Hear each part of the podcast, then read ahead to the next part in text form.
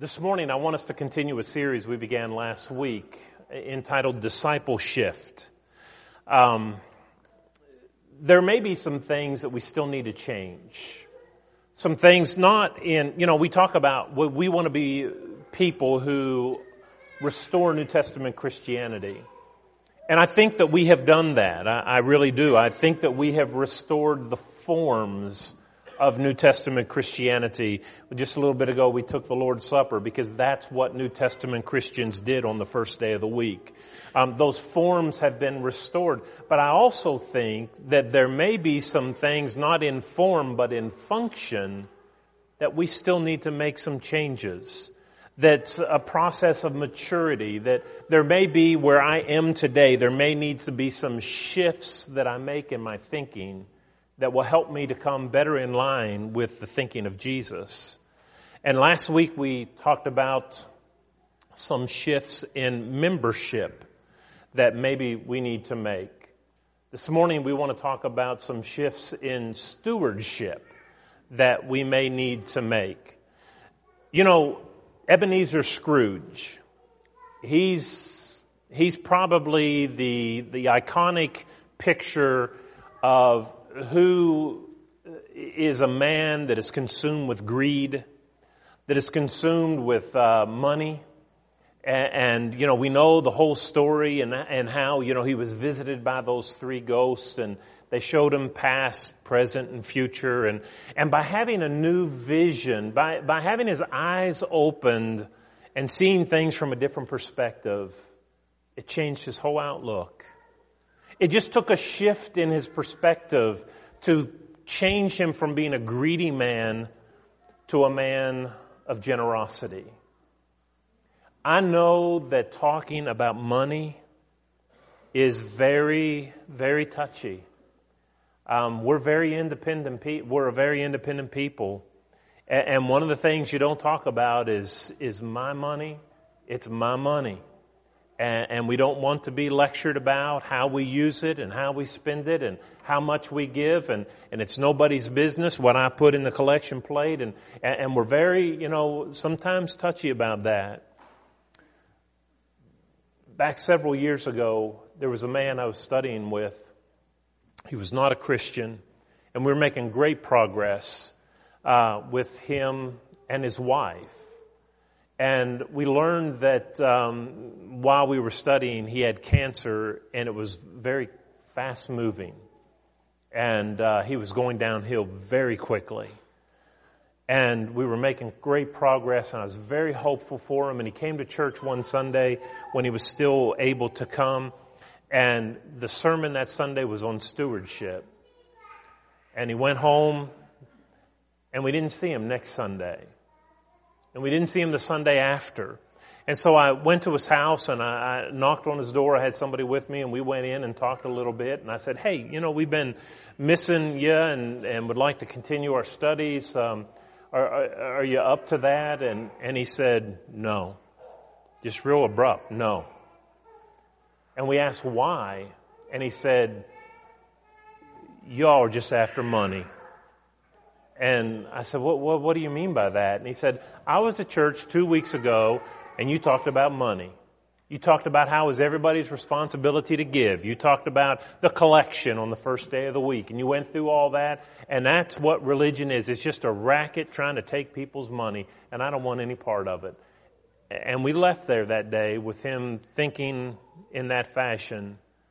And about two weeks later, he passed away outside of Christ. And the reason he really rejected Jesus was because of what Jesus said about money. It's a tragic shame. But you know what? I can't be, and I think that because of the, the, the tentativeness that we have taken on this subject of stewardship, because everybody's independent, it's my money, and we don't want to offend anybody or hurt their feelings, uh, so we've, we've shied away from the subject. You know, I don't know if you're aware of this, but preachers have jokes about it that every time they preach on giving, the brethren show them the next week. The contribution goes down. And it's just kind of a running joke, like, um, you know, you're not going to tell me how to do my money. Uh, but you know, because of our leeriness to talk about stewardship, I think that we have allowed for some incorrect thinking to take place. Because of our failure to courageously approach a biblical topic and say, this is what Jesus taught. We've allowed people the, the, the, the liberty to embrace ideas that are not biblical. And maybe there are some shifts that need to be made in our thinking concerning stewardship. And I'd like to share some of those shifts with you this morning that we may need to make. Number one, we may need to make a shift in what we give. Have you ever considered that? God wants us more than He wants our money. If you have your Bible, open it to first or second Corinthians chapter 8, because we're going to be looking at chapter 8 and chapter 9 a couple times in this lesson, but open up to second Corinthians chapter 8 and look at verse 5.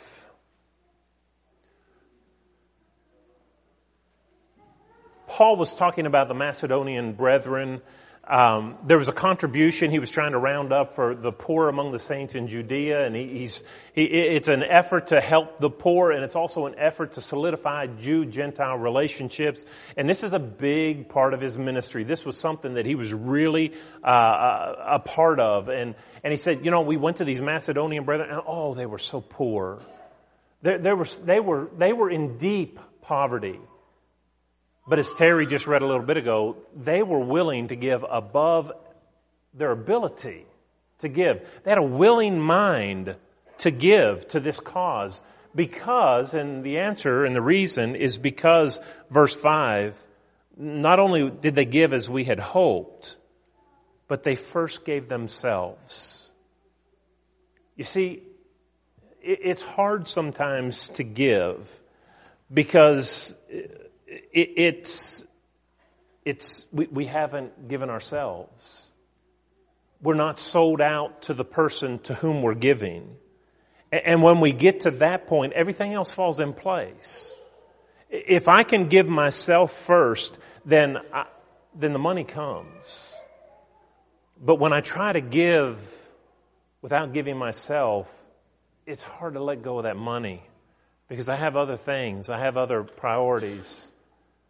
But if I can learn to give myself first, that's, that's where we need to be. What, Folks, if you evaluate, I'm not evaluating your money. The elders aren't evaluating your giving.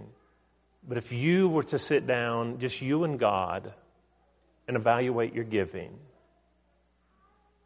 would you be okay with that? Maybe a better question is, would God be okay with it?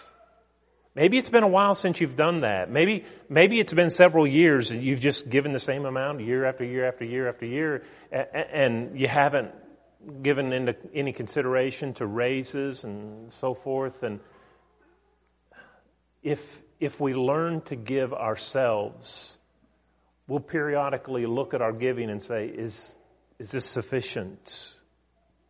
Is this meeting the needs, the demands of the church? Are we able to reach out and do the things that we're wanting to do, or are we having to pull back because we don't have enough, enough resources?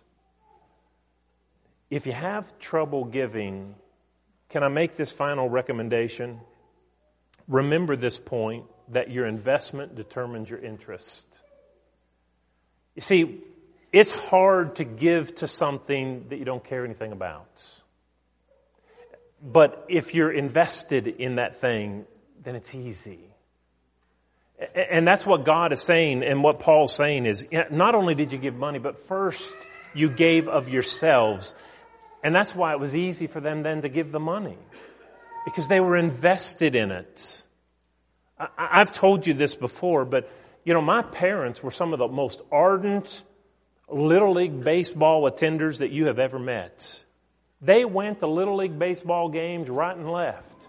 I mean, and they sat there on those little, you remember those little folding chairs that had those straps, you know? They, they'd sit there for hours and watch Little League baseball. But you know, I don't think they've gone to a game in 40 years. You know why? Because they don't have an investment in it anymore. You see, they went when I played. That's their son. Of course they're going to go because they have an investment in it and, they watched those games and endured those games because their son played. But when he no longer played, they no longer had an interest. If you want a greater interest in the church, if you say, you know what, I know, I know, I know I need to do better, and I just can't, I can't muster the wherewithal to do better. I, I know I should give more, but I just can't bring myself because this and this and this and this. You want to get over that hump? Invest yourself. Give of yourself first. Make that shift. Stop giving your money and making that the end all and give yourself and your money will follow. It's just the way it works. Investment will determine your interest. Here's another shift we need to make or may need to make, and it's a shift in how we give. Maybe we need to make a shift in how we give. Have you ever heard anybody say this? Well, here's what we need to do. Our giving needs to be a sacrifice, and, and we need to give till it hurts. Ugh, man, that is so wrong-headed. That is not it at all. I've seen children give till it hurts, haven't you? Have you ever seen a parent give a child a dollar bill or, or maybe a quarter to put in the collection plate? And so here comes the plate. And that child has a shiny quarter or that brand new crisp dollar bill. And you pass that plate in front of that child and you say, okay, put it in there. I don't want to put my quarter in that plate. That's my quarter. And the parent will end up taking their hand and doing like that, trying to shake it out of their hand. I've seen that kind of giving. That's giving when it hurts. I don't want to do this, but I've got to. That's not what the Lord wants of us. When we plan to come here to this morning, when you're sitting at home writing out that check or whatever it is as you make preparation for worship, I hope that's not the mindset. In fact, the Bible teaches something totally different. If that's it, we need to make a shift. God loves a cheerful giver. Turn in your Bible to 2 Corinthians chapter 9 and verse 7. So let each one give as he purposes in his heart, not grudgingly or of necessity, for God loves a cheerful giver. You know what I find interesting? Because I've heard people say, give till it hurts. I've heard that. But the word for cheerful is a Greek word, and you can see it there on, on the screen. It is a word, hilaros. Does that sound vaguely familiar to an English word? It's the Greek word from which we get our English word hilarious. Far from giving till it hurts, we need to make a shift in our thinking and give hilariously. What if we were a people that gave hilariously? We gave to an extent that people thought, are you crazy? Man, that is crazy. Are are you out of your mind? It's hilarious. It's cheerful. It's joyful. That's the kind of giving that, that we need to give. And I'll tell you what, when we give hilariously, when we give cheerfully, it makes all the difference in the world. You see, that child, there's a disconnect between that child and that basket you know, it's not, the child's not bad. They just don't understand. And that, that same child, if you said, Mama needs a dollar, that child would reach up and give it to you. Because they understand you and they love you. But there's a disconnect between that collection plate and God and the contribution they're giving. And so it's a little harder sometimes to let loose. Hey, when we learn what it is and who we're serving and why we give, it, it's easier. It, it's not hard. It's not something I begrudge. It's a privilege. when your children have a birthday? You ever get them presents? When you go to get your child a present, it's their birthday, or maybe it's Christmas. Do you say this? Oh, great! It's my son, my son's birthday. I'm going to have to go buy him something, or my daughter. I'm going to have to go buy her something because it's her birthday. We don't do that. It's a joy because we love them and we want to give to them. It's a gift of love because of relationship. Maybe how we give needs to have a shift. Maybe we need to think about giving and the one behind the giving. Why, who, to whom are we giving? It's the God of heaven. It's the God who has done so much for me. Another area in which we may need to make a shift is in how much we give. Again, that's a personal decision. The passage that was just read in 1 Corinthians 16, 1 and 2 says, upon the first day of the week, the disciples, um, you know, they, they were commanded to lay by in store as God has prospered them. The passage in 2 Corinthians chapter 9 and verse 7 says, let each one give purposefully as he is determined in his own heart. I don't have any business telling you how much you're supposed to give to the cause of Christ. That's between you and God. But it is between you and God.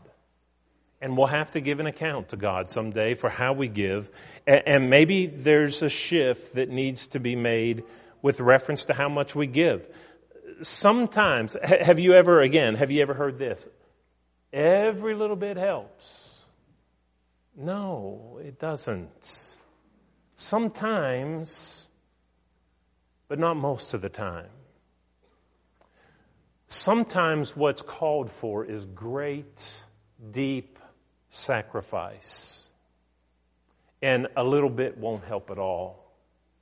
Sometimes what is needed is people to to die to self and to give their all in order for something to succeed. And anything less will not succeed. It'll fail. I think sometimes we have tried to salve our conscience with that phrase, every little bit helps. And even sometimes when we pray, and, and I'm not knocking anybody's prayers at the Lord's Supper, but I remember Johnny Ramsey a number of years ago said, he said, the one time we always tell the truth when we pray is when we get around the, the, the, the table and to take up the collection and the man prays and he says, um, we're about to give back a small, and he says that we emphasize small, a small portion of what you gave to us this week. And, and sometimes that may be the truth. Maybe we need to reevaluate how much we give. And again, it, it's, it's not sufficient sometimes just to say, I'm going to give a little bit. And after all, God has to be happy with that because every little bit helps. Well, it wouldn't have helped. Turn in your Bible to Acts chapter 2. Excuse me, Acts chapter 4. In Acts chapter 4, there's a scenario that has just taken place. People from all over the world came to Jerusalem because of Pentecost, the Passover, and they obey the gospel. They hear the gospel preached, and so they hang around to learn this radically new religion. What's the church? There are 3,000 souls that are baptized on the day of Pentecost, and they begin to grow exponentially. How are they going to handle these people? They're out of house and home. They don't live there. They're, they're travelers. There's a great need. How in the world are we going to take care of all these people from all over the world who have come in and now they're learning before they go back home? They've got to be fed, they've got to be housed, they've got to. Be, what are we going to do to take care of this people, these people? Acts chapter 4. The church said, whatever the church said, whatever I own is not really mine. Barnabas, he had some land, he sold it. Said, Here, take this money. I just sold some land. Take this money and, and help the needs of those that uh, are here. And everybody had that same attitude, excepting Ananias and Sapphira that you read about in chapter 5. But these people made not just a little bit, they made huge sacrifices. When has a need come up at church, or if a need came up at church, would it be plausible that we go home and sell a car? That we go home and sell a boat? That we go home and downsize so that this need can be met? That was the attitude of the first century church. They just didn't give a little. They gave sacrificially because of their involvement in the cause. Sometimes we need to give a whole lot more than just a little. Um, I remember hearing a story a number of years ago about a man who was uh, on the mountains. The whole village was down in the plain right on the coastline, and, and they were farming, and several hundred people were down there in this field farming. But the man was up on top of the hill, and he looked out at the ocean, and he saw a huge swell in the water. It was a tsunami. And it was coming, and the people down in the valley, they could not see it. And he was so high up, he couldn't get anybody's attention. He couldn't yell. If he would have run down there, eh, he would have perished along with them. How in the world is he going to notify and save several hundred people, his fellow countrymen, who are working and oblivious to the impending danger? You know what he did? His house was on top of the hill. His barns were at the top of the hill. And he set them on fire. Because he knew that if they saw the fire, the community would come running to help him. And that's what he did. And when they saw the flames, the community that was in the valley gathered up and they ran up the hill to assist him in putting out the fires. And they were saved from the tsunami but at a great cost to that one man who did more than just a little bit. He sacrificed a lot. Sometimes love demands that we do more than a little bit. And we may need to make a shift in our thinking there. And one final area, we may need to make a shift in our thinking concerning whose money it is.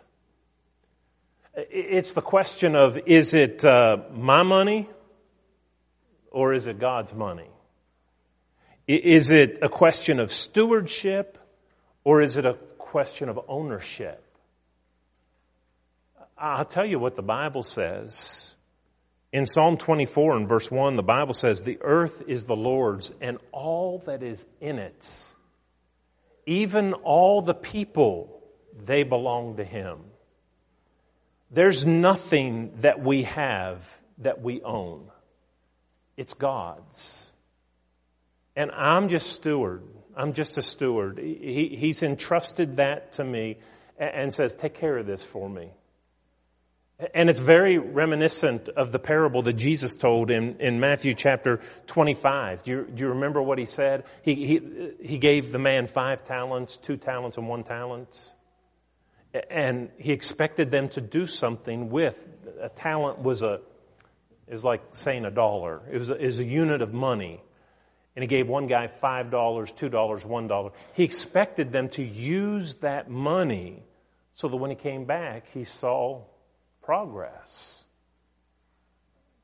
the one guy said I, I didn't do anything with it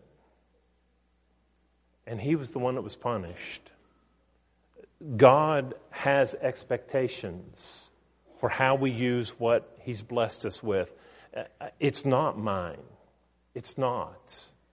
I mean, I am sold out. In 1 Corinthians chapter 6, verses 19 and 20, it says that I don't belong to myself anymore. I, I belong to God. Everything about me is His. He purchased me with the blood of His Son. Thus, Paul says in Galatians chapter 2 and verse 20, um, I'm crucified with Christ. Nevertheless, I live. Yet not I, but Christ lives in me. And the life that I now live, I live by the faith of the Son of God, who loved me and gave himself for me. And as he talks to the Philippians, he says, you know, man, I am in a strait between two. I'd like to just go ahead and have this over with and go on and be with the Lord. And, but there's part of me that I know I need to stay and help you. I'm in a difficult place, between a rock and a hard place. But I'll tell you this. If I die, I'm the Lord's. And if I live, I'm the Lord's. Everything about me, I'm sold out to Jesus. Maybe we need to make a shift in the way we view whose money is it? When the church has a need, we're not talking about you making a sacrifice of your money. We're asking that you use your stewardship wisely and give back to the cause of God. You know, Wednesday night, um, Jonathan talked to us about grace. We'll, we'll never earn, pay back God for what He's done. The service that we render, the work that we perform, because He saved us, that's why we work. We are His workmanship. We've been created in Christ Jesus for good works, Ephesians 2 and verse 10. That's why we work. But I tell you, when you realize who God is and what He's done for you, and you have that firmly rooted in your mind, it's so much easier to give. When you give out of a relationship and not out of obligation, it's so much easier to give. And I want to close by just simply saying this.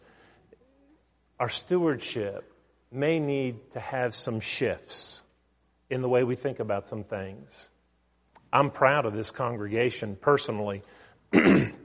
I know that there's great sacrifice that is made here on a continuing basis, as Terry mentioned in his talk before um, the collection was taken up.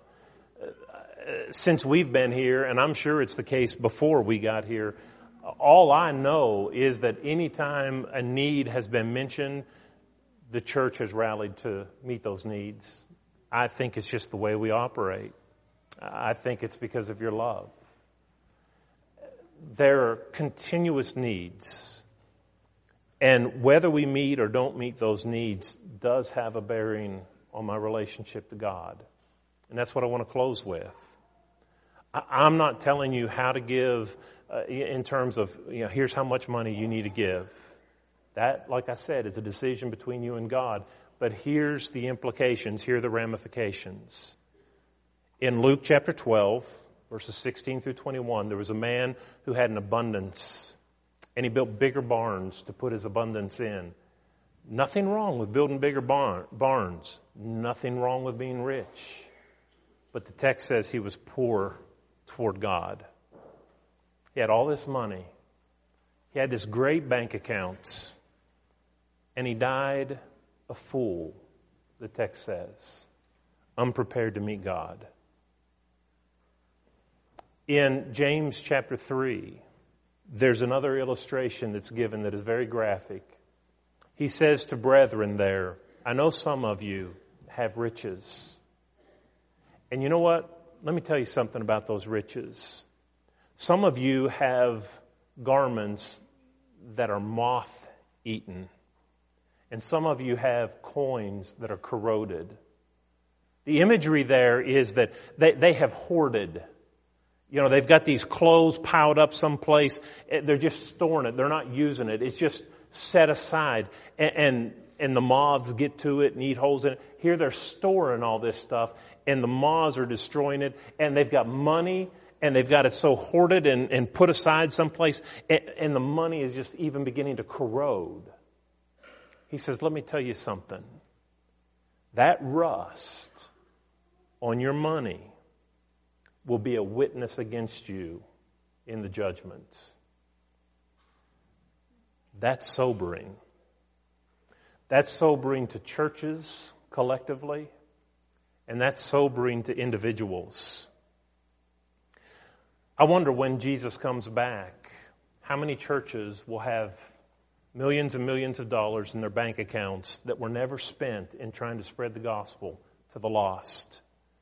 But they're drawing interest waiting for a rainy day, but never being used to advance the cause of Christ. I'm not talking about poor stewardship and being irresponsible, but I'm talking about that, that hoarding that sometimes takes place.